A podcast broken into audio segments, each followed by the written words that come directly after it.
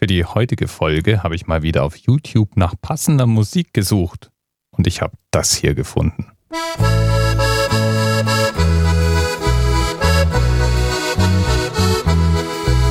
Nun kommt ihr lieben Freunde, es gibt ein schwäbisches Lied.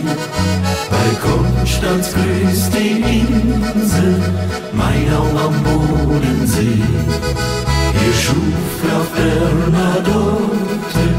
mit seiner lieben Fee eine Insel voll Blumen zum Träumen, dies gibt's nur am Bodensee. Ja, das hat die wunderbare R. -Punkt vorgeschlagen als Thema, denn die Insel Mainau im Bodensee ist 610 Meter breit und 1,1 Kilometer lang. Die Besonderheit der Insel Mainau ist, dass sie sehr, und zwar außergewöhnlich viel, vom milden Klima der Bodenseeregion profitiert. Und so wächst so manches auf der Blumeninsel Mainau, das sonst nirgendwo in Deutschland ohne Überdachung überleben würde. Inklusive Palmen. Und auch so manches tropische und subtropische Gewächs wurde schon gesehen.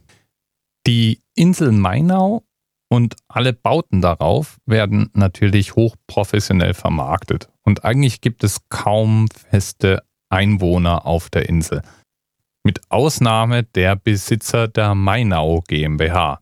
Der Firma also, die die Tourismusattraktion Insel Mainau vermarktet. Und das sind Gräfin Bernadotte, ihr Ehemann und einige wenige andere, über die sich die Wikipedia verständlicherweise natürlich ausschweigt. Die Insel selbst ist schon ziemlich lange Benutzung und meistens auch genau so wie heute als Naherholungsziel benutzt worden. Schon die alten Römer haben sich auf dieser Insel sehr wohl gefühlt.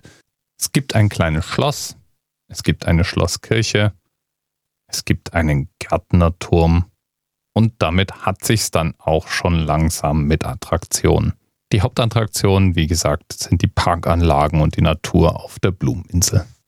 Bis bald. Eine Insel voll Blumen zum Träumen, dies gibt's nur am Bodensee. Mainau, die Insel der Blumen. Blumengrüße gehen in alle Welt. TMRS 10, 9, 8. the experience of 47 individual medical officers. Was hier über die Geheimzahl der Illuminaten steht. Und die 23. Und die 5. Wieso die 5? Die 5 ist die Quersumme von der 23.